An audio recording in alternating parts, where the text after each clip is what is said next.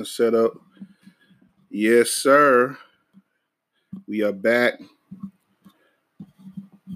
It is the WARRtime sessions. Told y'all we'd be back with these. Not doing them every day like I did the, the week before last, but you know, I'm gonna pop up with them. Try maybe once or twice a week at least. And um, you know, last week was uh you know, just took last week off. I really, I really wasn't sit down. I wasn't sat down and settled at this time of day, but once or twice last week anyway. So I wouldn't have done it much even if I wanted to. But I was dealing with some stuff, had some family stuff. You know, a family member lost their life to uh, uh, the COVID. Uh, if you follow me personally, you should, uh, know a bit about that story, likely. And um, but uh, you know, just just keeping on, man, surviving and all that. And uh yeah, back here tonight, uh doing this. Uh, you know, glad interesting weekend, you know, quite a bit to talk about. Um on a serious side and not so serious side. I'd say on the serious side, you know, you got the uh, the brother who got shot in Georgia, of course, in Atlanta. And uh, really, an, another really bad story I heard. I just heard about today. The young lady protester organizer down in Tallahassee, who they got, uh, who they found out got uh got murdered, was uh, sexually assaulted and murdered, and you know, just really a, a tough story there. I'm, I'm, if you've been online, particularly uh, today, I think Get those, get her name up. May not pronounce it exactly, but uh, no, we got uh, we got David coming on. My man David Evans about to bring him on, but um, let me let me get the the young lady's name on. In my on my computer.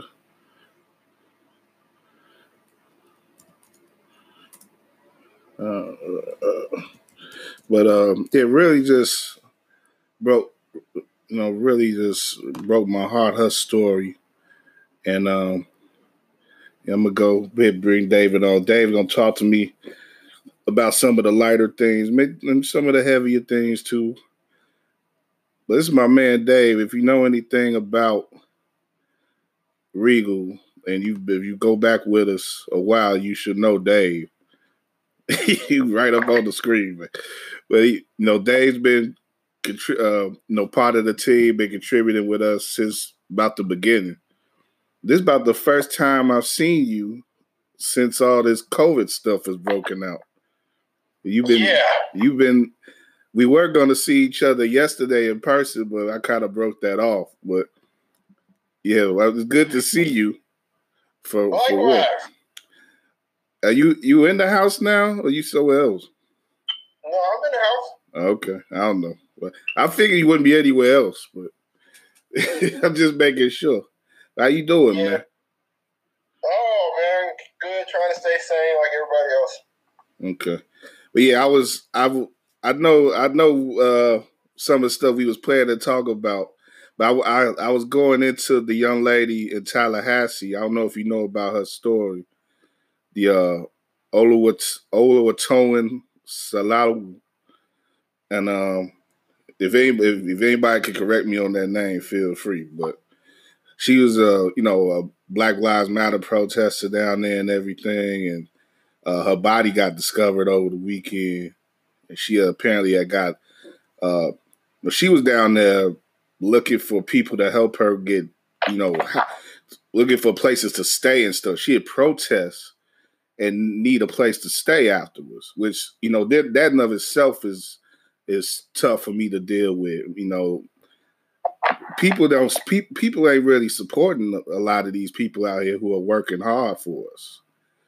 And you know, I think that's something that I think when you when you look back at the past movements and stuff, I mean, uh, it was it's, it's hard for me to imagine a person who is protesting and in the middle of their community doing good work and did not having a place to stay at the end of the night. Like, why wasn't someone there to take her in and support her and not have her in a position where a man could take advantage of her and end up murdering her?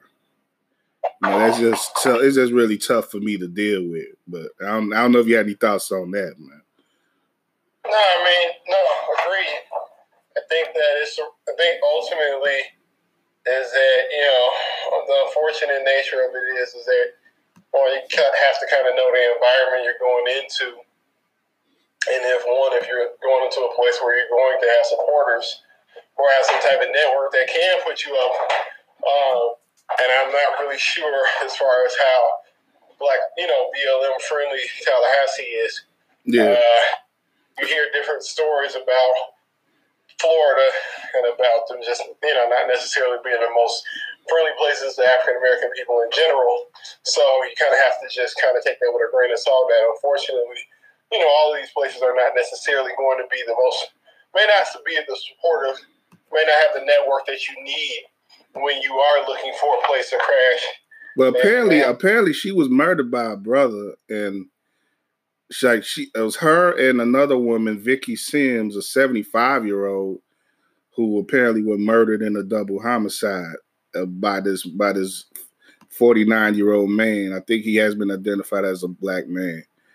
Well, it's I um, so we don't know. You may have a serial killer down in that area or something, man. But you know. Yeah, I think it's just more the thing as a woman, you have to take a little bit more precaution, yeah. you are with a man. And if you're a man and you're a protester, I mean, you may take a risk sleeping in the car, you know, but as a woman, I don't know if that's necessarily a risk I would take. I don't know where, you know, she was, you know, how she got down there, if she had, you know, took a bus or she had drove. But just like case in point, like if I'm a man, I may take a chance sleeping in the car, but as a woman, you know, I'd probably want to try to be a little bit more precautious. Um, you know, especially considering the environment that you're in, and especially being if you're in an unfamiliar environment. I think you know, but in any particular case, it's sad and it's really unfortunate. Um, yeah, and um, uh, fortunately, they got the guy in custody, and hopefully that's hopefully that's the right guy. You know, but um, you know, hopefully some sort of justice is uh is is enabled in that in that story. Um, we look at the other big story coming out this weekend with uh, the young brother Brooks, I believe, and then Georgia, Atlanta.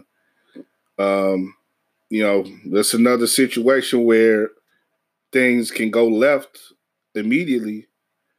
And you know, he the guy was nodding off. I guess he had, had a little bit, you know, had some drinks that evening, and he was in the Wendy's drive-through, nodded off. Uh, you know, police were report, you know, police police will report it, called in for him.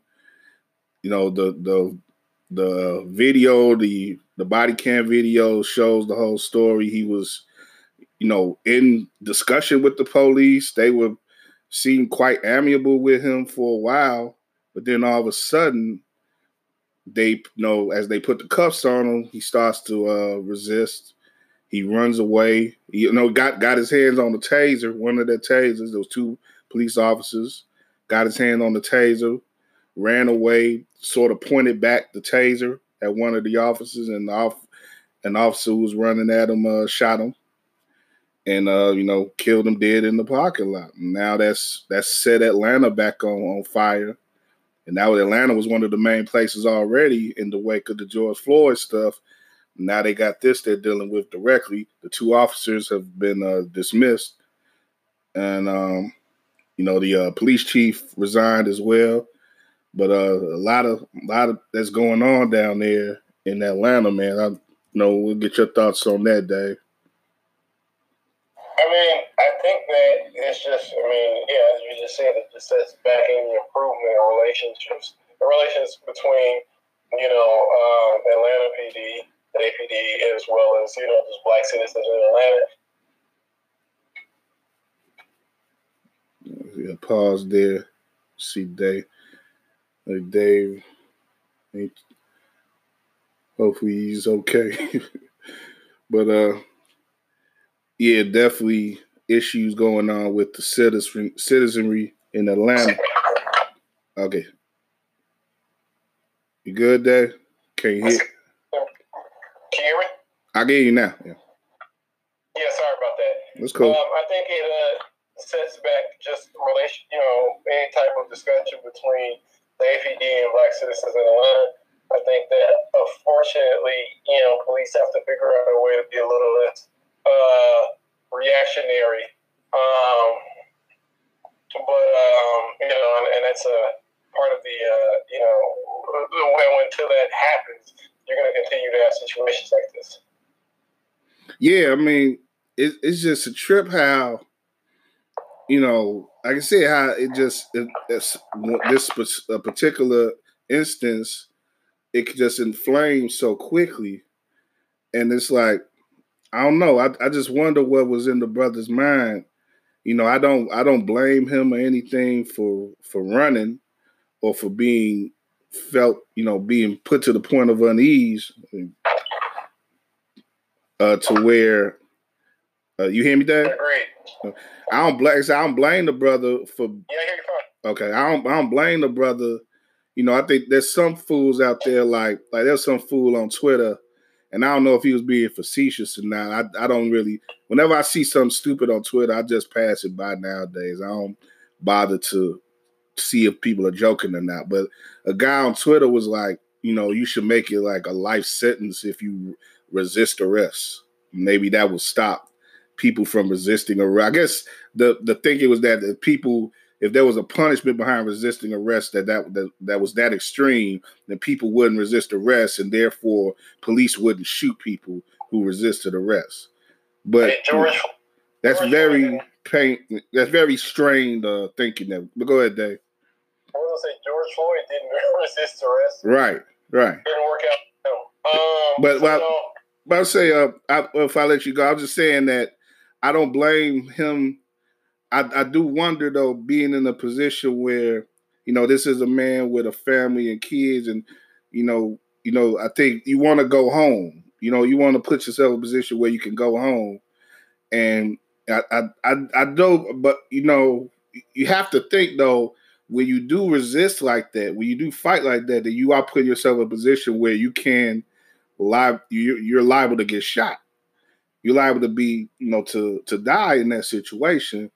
But I also know the position that a brother could be in where they just cannot get arrested by the cops. They're like, I'm not gonna, I'm not gonna get put in, put in, in, uh, you know, forever, whatever reason, whether you have a warrant or, or what, or you think you have a, you know, some sort of situation that's that's on your back, where it's like I can't let these cops you know, put me in, in custody like that. So it's just a, it's a, it, it really illustrates again, like you say, the pain re- relationship that likely Atlanta residents have with their with their officers, and that Black people have with officers too. There's no sort of understanding there. That that situation happens completely different if it's a white person. You don't never see, you rarely see white people unless they're really like criminals or something getting situations like that with the cops. But if you're a black man, you the light the lightest offense can get you in a situation where you're immediately fighting for your life. I think putting more not fighting for your life as much as it is just putting your life in jeopardy. Simple misunderstandings can lead to that. I think that part of the issue is that you know resisting arrest shouldn't necessarily mean a immediate death sentence, as it has many cases with African Americans in the police. I think that uh, the unfortunate is that the onus of the police officer is that you're the person in the position of authority and power. You're the position of authority to use lethal force, and with that, you have to have some level of reserve when doing so. Yeah. You know, with that cop, he, you know, with the with the police officer, he was aware that a taser was stolen from him. but it wasn't a pistol. Mean, unfortunately, I mean, if it was if it was a pistol, that I can understand. I mean, if it was a gun, I can understand. But a taser, you know, is you know, while it has a certain level of lethal, you know, uh, potential, it's not uh, it's not going to in most cases, it's not going to kill somebody. Right. So I don't. So the, the you know the argument of just you know that being a valid thing is that he broke free, he ran, he of the taser at somebody. That's not a valid enough reason to use you know a gun on somebody. And then, like I said, there was already a precedent set, a legal precedent set where that was illegal to shoot somebody uh, in the back uh, who's running away. I believe it's Tennessee versus some, you know, somewhere where that had been done, where the police had shot somebody in the back. I'm sure it's happened plenty of times, but there was a legal precedent that was set that essentially makes it that that's illegal. So, yeah, I mean, it tends to be just. I mean, the issue at hand is that you know, I don't know if it's police have to have you know an increase in empathy training. Or if it's just like a higher barrier entry needs to be in place for when you have new applicants go on I was having a conversation with a neighbor of mine who's a police officer, and unfortunately, the barrier of entry is so low. Yeah. Like, I just think about, you know, before prior to, you know, I guess getting involved in becoming a real estate agent, I was working on my master's in teaching, and just all of the hoops that you had to jump through just to become a licensed teacher, um, you know, were just so much higher than a police officer. I think people yeah. have put up like the number of hours you need to study for different positions. Uh, or like certain I, I forget what some of these positions, but it's like you know the the out the study hours. Like you may need fifteen hundred hours of of uh, training to do to do one thing to do something that's way less important than a police officer. But police officers have much. I forget the numbers for, but it's not very much hours of training that's involved with police officers, and it's like it it's yeah, they need they need to be trained better. They need to be. I think they need to be better suited at hand to hand combat. You know, teach them out some Krav Maga or something, or some of that old Bruce Lee, that Bruce Lee gung fu, not not kung fu, the gung fu that that Bruce Lee was teaching. I mean, they need to. Do, I mean, I'm you know, trying to be funny here, but they they need to do something where they're not so damn scared every time they come into contact of course, we know why they're scared of black folks or black men in particular, because that's that's deep mental shit that's involved, not just being physically intimidated, but they just don't know how to. A lot of them really don't know how to fight or or how to just put down a man peacefully or in you know in, in a in a in a responsible fashion without you know getting a position where they got to feel they they got to pull their gun out. Yeah, I mean, yeah, and I mean, ultimately, you could probably do that in a lot of cases where you just diffuse the situation. Yeah, know, diffuse. That's a good word. Yeah, without having to necessarily use restraining force in the first place. But unfortunately, that's not enough. Uh, that's not enough of what's taught. And I think a lot of people, unfortunately, go into law enforcement with the opportunity to, you know, essentially, eh, you know, I guess have an outlet for their pent up frustrations or their shortcomings in life. It's kind of like ultimately going to the gym for some people, or alcohol for some people, whatever it may be. It's a way for them to vent their frustrations or, or essentially to, you know, push their, you know, whatever their shortcomings in life on somebody else. I think that's part of the problem. And another part of the issue problem with, with uh, neighbor Miles mentioned it is that a lot of them do not necessarily have a wide range of experience to deal with other people. Yeah. So you mentioned, you mentioned like if you grew up, you know, if you're a cop say in Chicago and you live in Mount Greenwood, and you know, majority of your life is spent in Mount Greenwood, outside of going to some big, some tour, maybe some tourist spot vacations, you know, you don't have a large interactions with people who look who don't look like you. And if your only interactions with black people are in a, you know, I guess I don't know, in a situation where they may be the perpetrator of some crime, you don't have uh, you, you don't have a nuanced perception of black people, and that's essentially going to taint your interactions with them. Um, you know, when it comes to minor, and even when it comes to the smallest of interactions. Uh, right. And I think that's a part of the problem. Yeah, I've, I've just pulled up some on my laptop. Um, it's about the police training uh, hours in Georgia. Uh, it's on the Fox affiliate website, I believe, in, in uh, uh, Fox 24. It says documents show length of Georgia police training half the national average, and it says that the uh, the length of time needed for a peace officer certification in Georgia is 408 hours, and the average in surrounding southeastern states is 547 hours, with the uh, the most hours being in that in that region going to North Carolina. They required 903 training hours, and um, yeah, Georgia only Mississippi, not surprisingly, with 400 hours is is lower than Georgia. I think one of the things that I think is going to come, you know, from from reform with police, we have to have some sort of national standard with stuff like this, and particularly with training, because we can't just leave it to states to to to uh to control that for themselves. That's not. Unfortunately, I have to be surprised if that happens. Um, you know, especially with the president we have in place. Well, yeah, that's yeah. Unfortunately, that's that's a big part of it. Yeah, you, you're right. You're right. But I think we need to have some shit like that.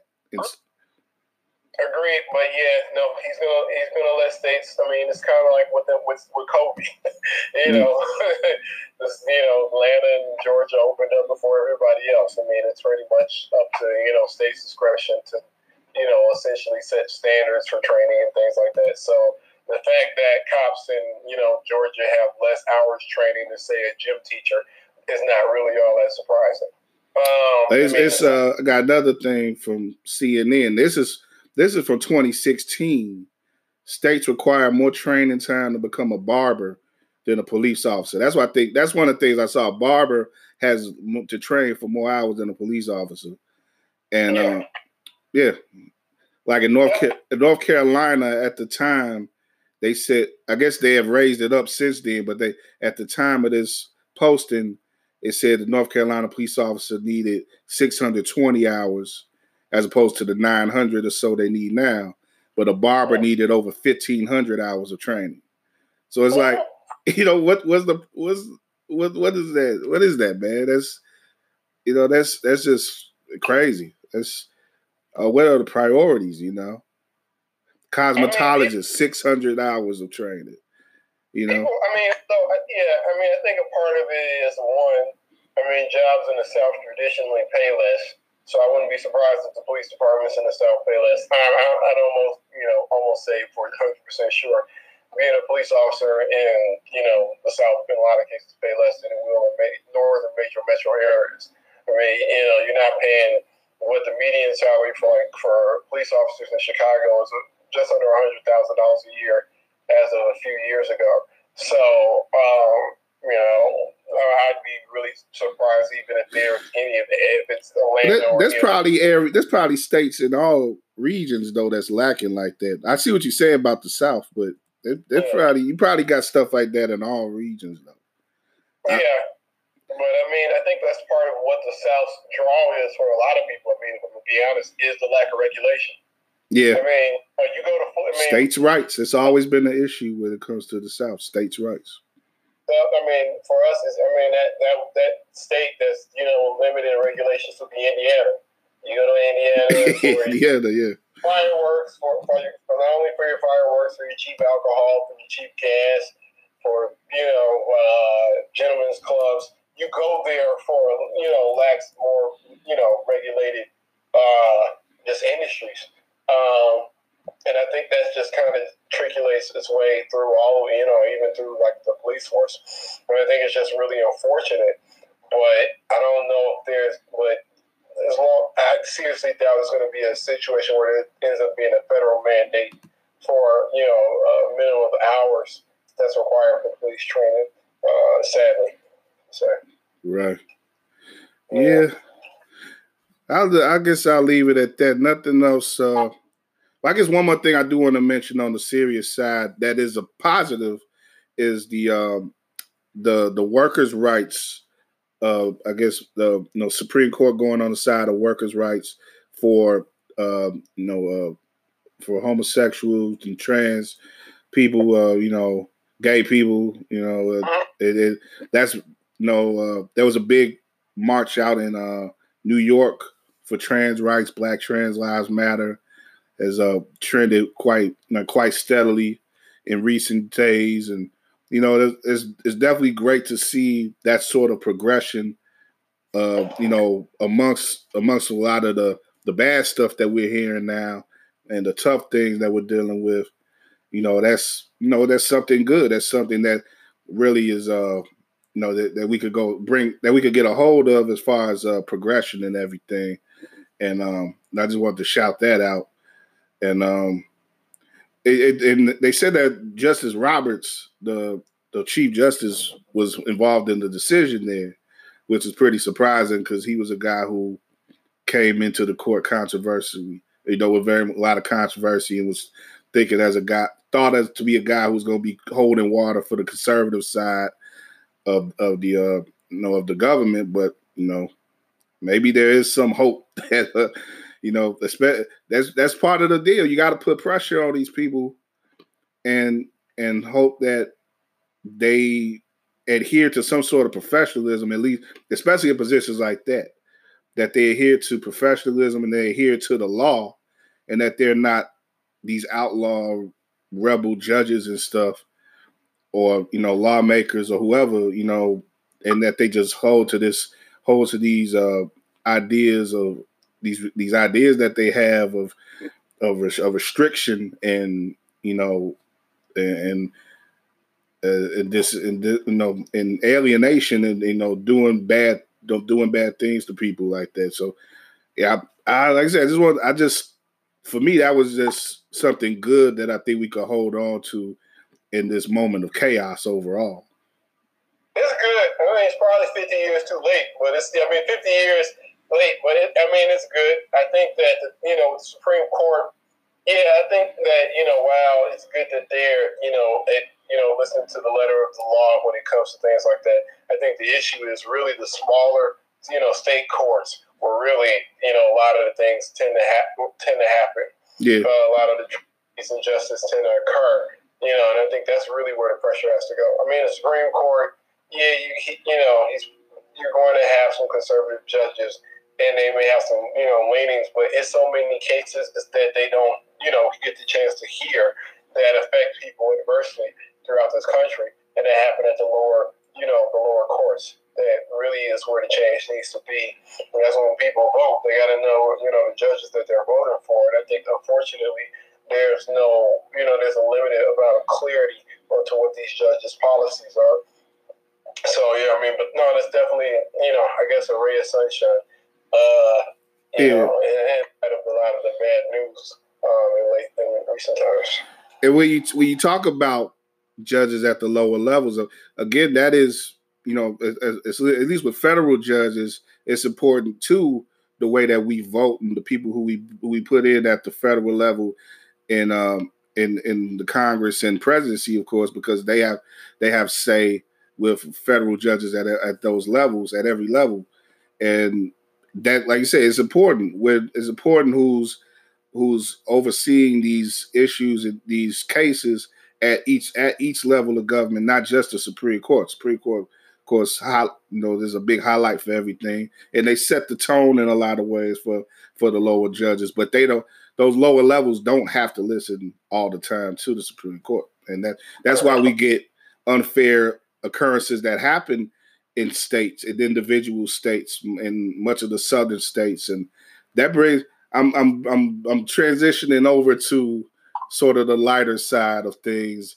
and the more creative things that we, me and Dave, were planning on going to anyway. But and and I want to start that with uh, the movie Just Mercy, which uh, I don't know if you've seen that day, but I've I watched it for the first time and the second time this week, uh, this weekend. Actually, Friday and Saturday. I saw it for the first two times, and I thought that was a really good movie, affecting movie, and it has a lot, and it deals a lot with the court system in Alabama, and the unfortunate, uh, you know, case of of a man who was put on death row and was saved by the the lawyer Brian Stevenson, who was an amazing individual, and uh, you know, uh, he was played by Michael B. Jordan in the movie. The uh, the uh, the inmate, the, the, falsely accused murderer in that movie, was played by Jamie Foxx, and um, yeah, it was just a, a really good, positive story, and you know, the well done as a movie and everything, and the movie has been made available in the wake of this upheaval in, in, in this you know Black Lives Matter movement, it's been made available for free. It is it's it it's an uplifting movie. It it you know if you if you don't know much or haven't put too much thought into the way that black people are taken advantage of by the criminal system, the justice system, it you know it give it delivers that to you in a you know in a you know mainstream sort of Hollywood way, but it's done effectively, like I said, and um you know it's it's, it's like I said, it's moving in that way, and it's great to see just how uh, just to see the the way that Bryan Stevenson was able to come to sort of evolve. It was sort of like a superhero story in a way where he became this. He, he was coming straight out of school, out of Harvard Law School, goes to Alabama to fight these cases for people uh, who can't, who who really don't have any other protection, no other support. Finds founds the Equal Justice Institute, and you know since then he's just he's uh, helped keep hunt, keep or uh, take off of death row like 140 different people. And uh, like I said, just an amazing dude. And uh, you know, like I said, really, really enjoyed the movie. And I think Jamie got overlooked uh, in regards to war stuff. Not not that that's most important, but you know, he he he was really effective in his role. And you know, it was it was said, it was a good movie. I, have you seen that, day?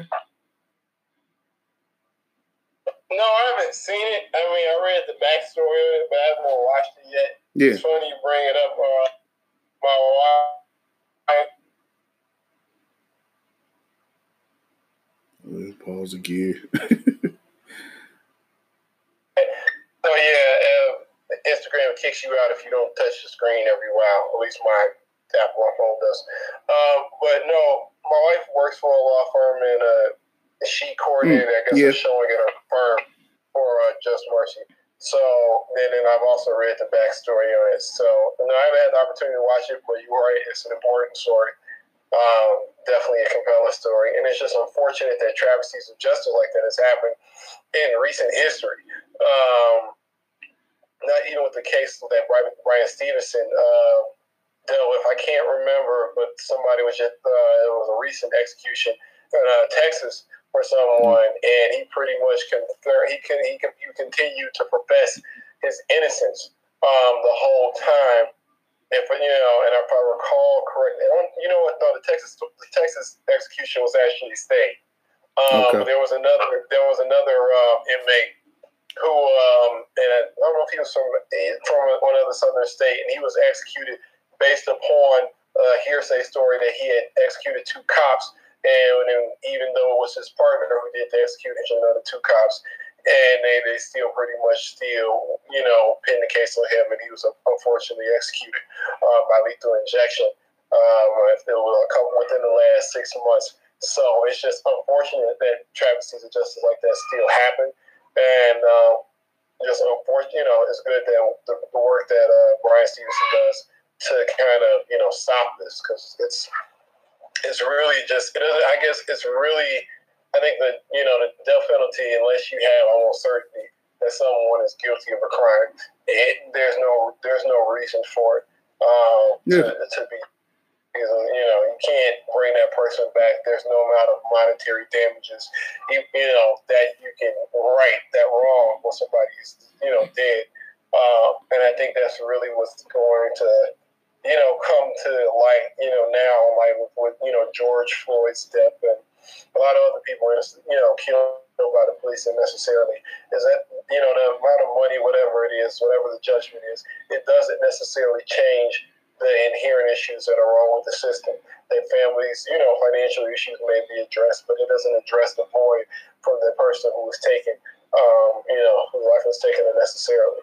Yeah, when you look at our nation and our society, you know, so many people want to hold, you know, throughout the history of America, wanted to hold it up as some shining beacon, where we're still very barbarous in nature, and that and the death penalty is one of those things that we haven't shaken, and that we need to. If I, I think if we're ever to live up to our our greatest nature, potentially as a as a nation, and that you know, and it's no it makes no sense that that we put people to death in any way.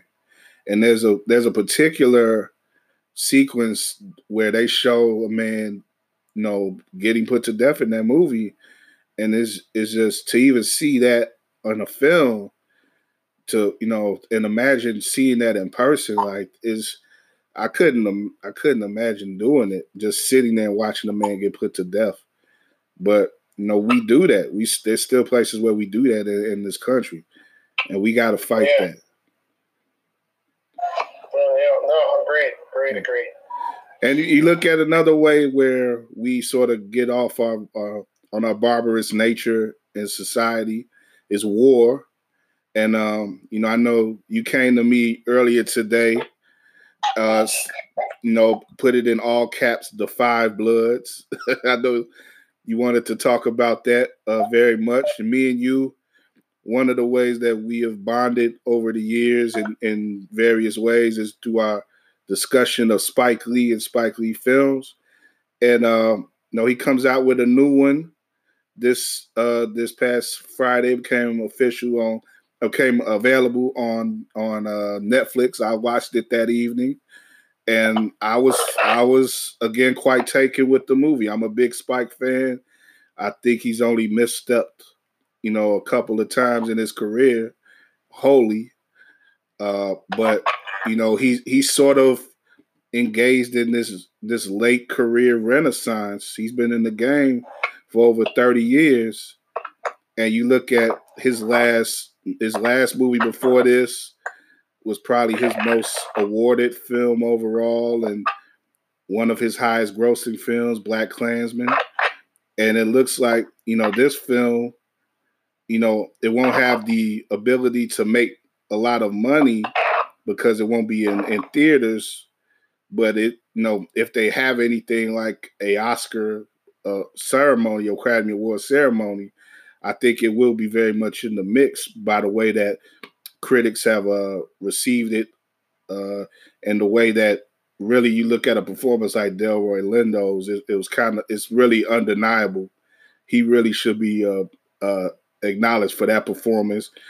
And uh, you know, the movie overall was just fantastic. And I, I see you agree with me on Delroy, but uh, what, what, are your thoughts overall about the about the movie? um, it's hard. So it's I think you know. I don't know. Maybe it's an inherent. It, it was enjoyable. I mean, it, it, okay. I mean, it's Spike's movies are nothing else to entertain. Yeah. Whether you know whether they're aesthetically, you know, necessarily, you know, make sense or they're linear, you know, they're they're always entertaining. Okay. Um, yeah. So that was so that was the first thing. There are. I mean, it, for me, it was a little bit longer than what it needed to be, but mm.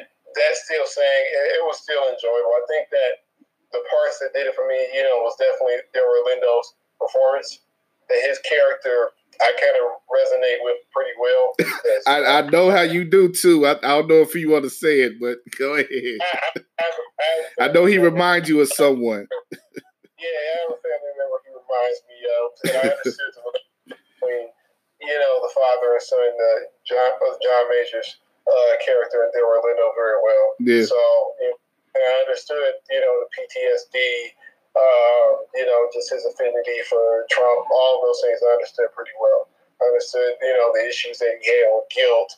Um, yeah, so those are the things that resonated the most with me. I mean, there were some things that I didn't necessarily, you know, aesthetically, you know, had to question with.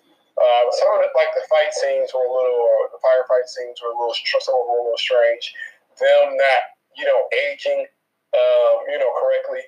Uh, I mean, with them still being the same age they were as they, you know, during the battle scenes in Vietnam as they were, in, you know, present day. They didn't go the Irishman route and make them look younger. Yeah. So that was just kind of some, that was a little weird. And then at the end, they showed them in a, you know, a picture and they showed them as younger in the picture, but not through, throughout the film. So that was kind of odd to me. Um, I, let me go into that right quick. I I've read like from from reading that I've done uh leading up to watching the movie and um you know of course I think one thing it was I would it probably was a budgetary thing in on one level because that you know they say with the Irishman that cost a gang of money to do all that those those things with them. But also, I think on a storytelling level, I think the main reason why they probably did that was because they was they was sort of showing that, and this is the kind of thing that Spike would do, you know, regardless of money, probably. But but he was, I think he was sort of showing that they those guys became the men that they were in 2020 at that moment, and that they haven't changed since then, essentially. So that they so the men that we are introduced to initially in the film, they are those same guys. So it made it didn't make so he they were sort of he was sort of making a statement visually that they that they were stuck in the war and they are those they are those they are still those people and that they haven't been released from that war yet. So that's certain readings that I've done that there's sort of there's sort of you know, critical readings that sort of state that uh, Spike hasn't said it himself exactly, but uh, directly, but you know, I, I, would think that that may be involved in that decision. But it, it is a it is a particular style decision, and it is the type of thing that Spike would do, and is it could be off putting in a way or or or confusing. But for me, it it wasn't so much where it was like, oh, you know, I, I just but know, because I did that reading before seeing the movie, I you know I was, I was prepared for it, and I you know sort of made me deal with it better than that. But I I understand because like my I watched it with my mom, and she was like the the they did they did it like they have one of those scenes. Then they had another one, and she was like, "Why ain't they?" She's just like, "Why didn't they? Why do they look the same?" And I was like, well, you know, it's, it's, I kind of I went to the spiel a little bit, but you know, it, it, I can understand though for the average movie watcher why that would be off putting. Yeah, I mean, for me, it, it, I mean, it was off putting. Some of the firefighters just felt the kind of a little, um, I don't know if stilted is the right word. But let's um, warn. Let's warn. I don't know if we're going to go into any spoilers, but let's warn against them in case we do. That's yeah, that's not really a that's not really a spoiler, but that the age thing is not a big deal. But yeah, I'm trying to keep it as general as possible. Yeah. Um. So yeah, no, like so it's, yeah, it's like the firefighter scene. Some of them felt a little stilted. Uh, what I did like is a lot of the you know documentary uh, shots and videos, and then the pictures and things like that. I think that did work well um, for it. You mean like the use of the real the footage of the king and people like that, and the the Vietnam footage, all of that yeah. worked out. I mean, all of that, all of that worked really well because I think it created a juxtaposition. It showed Vietnam, the Vietnam War, in a light that it traditionally hadn't been shown in before. I mean, in every other movie, you know, it's been shown in, you know, even in the, uh, you know, the most grittiest Vietnam War movies Full Metal Jacket, things along that, yeah. you know, the, the, movies in those veins. It has it's been shown the American GI in a celebratory form. And yeah. this movie was just more of an honest, you know, perception of a lot of the damage that was done in uh, Vietnam during the war, whether it's napalm, just a lot of the, uh, you know, the people that were killed.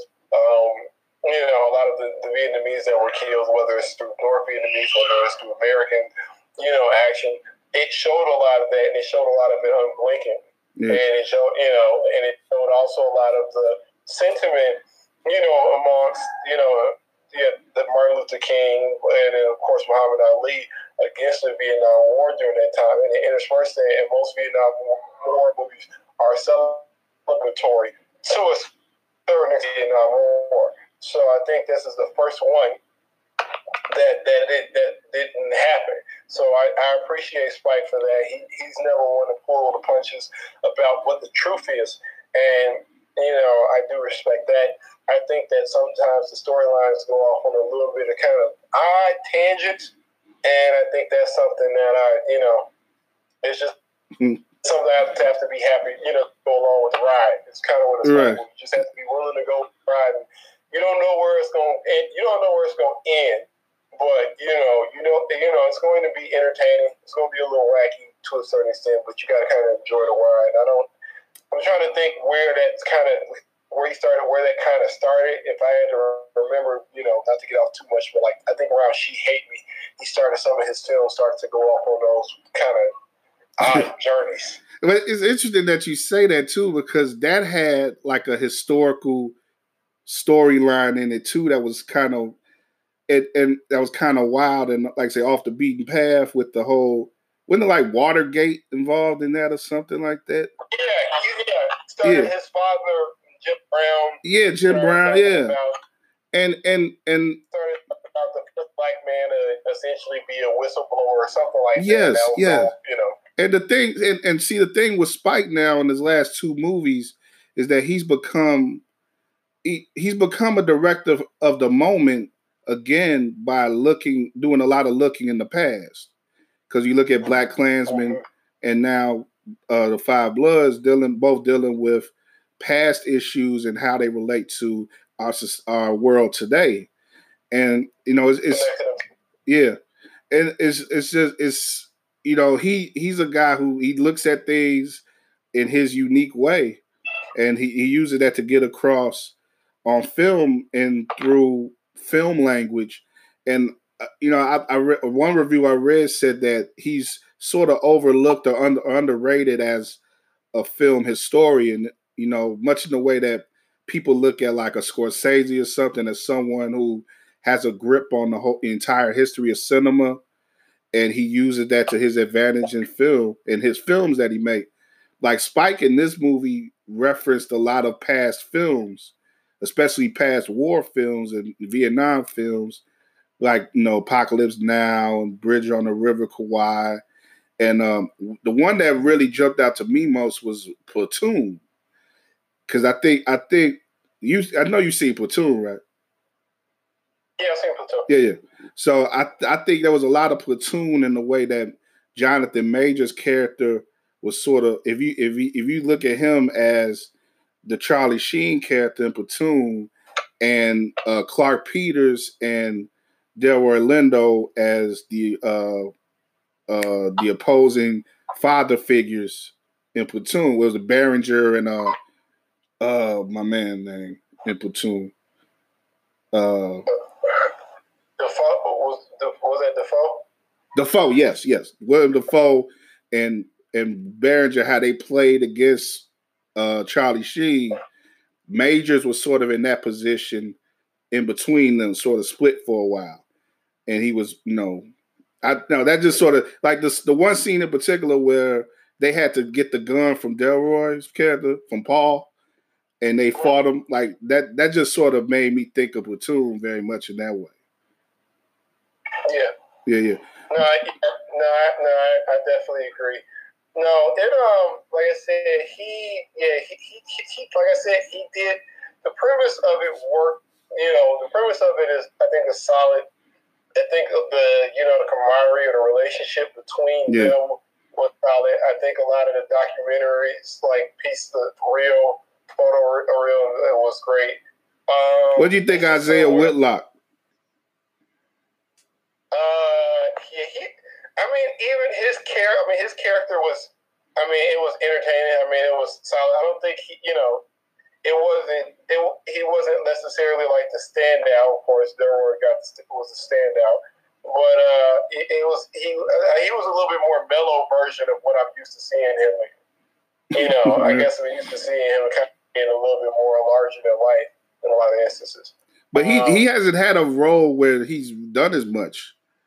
Not, at least not right. in, a, in a movie like yeah, you know, like this. So. Yeah, and, and, and I think that's kind of you know part of it is, but also like I said, I also had to do a lot of what's it called willing suspense, uh, suspension of disbelief with this movie. Is just kind of far as like seventy year old guys who haven't you know had HGH like uh, Stallone has, you know, involved in firefights and walking around, you know, through the jungle. And um, yeah. so, so some of that stuff I had to. I mean, I think like Clarke Peters' character was the only one that realistically, you know, kind of was, uh, you know, maybe showed some like signs of age, just just kind of, you know, I think he had a bad hip or something like that. But them trying to carry rucksacks of gold through. Yeah, know, that would have been that yeah. Was, that that was that would have been rough. Yeah, Yeah, it's a bit rough. Going through the jungle and dealing with humidity and all the things like that. Yeah, that, that that's a bit rough. And so there were certain parts where I just had to have willful suspension of uh, disbelief. Um, it was a pleasant surprise seeing some people in a movie that I didn't expect to see. Uh, Jean Reno. I didn't even know it was hmm. Jean Reno until. Yeah, I think he. I think he made him purposely look like Trump at the end with when he put the hat on and he had yeah. the white suit on. Yeah, I think. Yeah. Yeah. No, I think yeah, that definitely was. But um, no, I mean, but the movie, like I said, the movie. I think the movie has some strong points. Well, I think the movie was definitely enjoyable. Yeah. It had a, you know, and it had some solid points. I don't know if it's going to be my, if it's going to my Spike canon, so to speak. But it it, it, it was enjoy. I mean, it was enjoyable. I mean, it's you know, it's somewhere around the you know middle of the pack or somewhere to the lower the middle of the pack for me as far as like I mean, like I said, I like you know between if I had to do between this and Black Klansman, I probably you know Black Klansman is a movie I could watch again. I mean, I think it just kind of felt more like a little bit more of a polished product than maybe it was, but yeah. Um, but like I said, I think this this was still eh, like I said, it was it was, it was a good watch.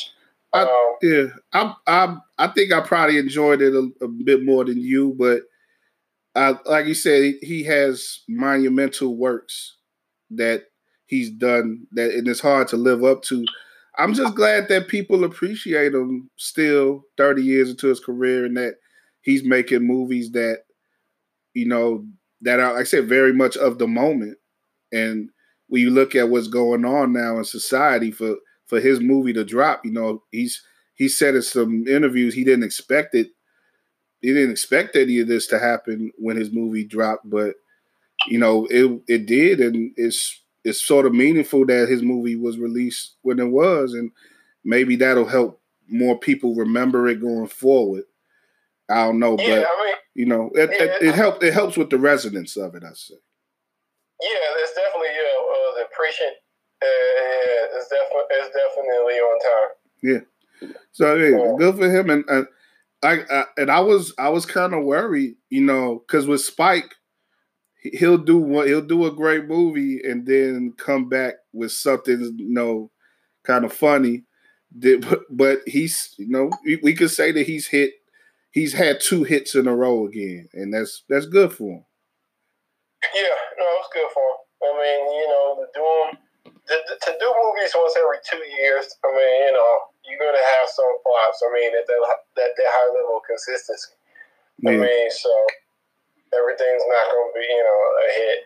So, you know, I mean, it was entertaining. So, I mean, it was entertaining. It, it was entertaining. It was it was entertaining. It was it was informative. Um, you know, I think that if he if he cut off maybe like a half hour of it again, I'd probably watch it again. I just think that part of it is being two and a half hours. You know, unfortunately, in this you know culture that we live in, I think it's hard to kind of keep people engaged that long. Well, you know, I, I don't know. I don't know about that because I read a piece today about another di- director who sort of gets criticized for that, Judd Apatow, and mm-hmm. you know his movie came out. His his most recent movie came out this weekend too. Uh, uh, with Pete Davidson, the King of Staten Island, and that's that's supposed to be a comedy, and that's two and a half hours. But with Apatow, that's sort of par for the course. But Apatow said he, I, I read a quote where he said like people sit down and binge, you know, shows for five out several hours at a time, but and want to complain about a movie being two and a half hours. So I kind of I'm kind of on this side with that. Well, yeah, but I mean, well, you know, when I say on Spike and Spice the Fist, Judd Apatow is no Spike. He doesn't hasn't put out a. I, I I'm not gonna sit and watch Pete Davidson for two and a half hours. well, I mean, I'm not I'm not talking about, but but he's done that. He's done that with better people too. Yeah. You know. I mean, I don't. Yeah. No. I mean, I don't know. Yeah. That's. I don't. You know. I know. But, but in know, in um, general, in general, regardless of whatever your thoughts are about them as creators, the I mean, if there is a freedom that's available, especially now when you have a lot of films that are straight to video now, straight to streaming, I should say, now and stuff like that, where I mean, and and, and like I said, people do sit down and watch media for various times. Some people can't. Some people can't sit down and watch anything for more than an hour or so. But a lot of people do watch stuff for several hours at a time. So if it's if it's an engrossing enough story, I'll sit and watch for however long it needs to be watched myself. So no, it just yeah. No, and, and I agree, but like I said, yeah, just saying that like with the with the spike with, with the five bloods, if it was like a half hour shorter. That's a lot of story, though. I mean, what do you take out to equate all that? What do I take out to equate all that? I mean, maybe some of the shooting scenes. Uh, but I mean, it's a it's a movie about war. So I mean, that's it's a movie about war. I don't mean I don't mean the historical fight scenes. I mean the. You mean you, know, the, you mean the the the the old people fight scenes?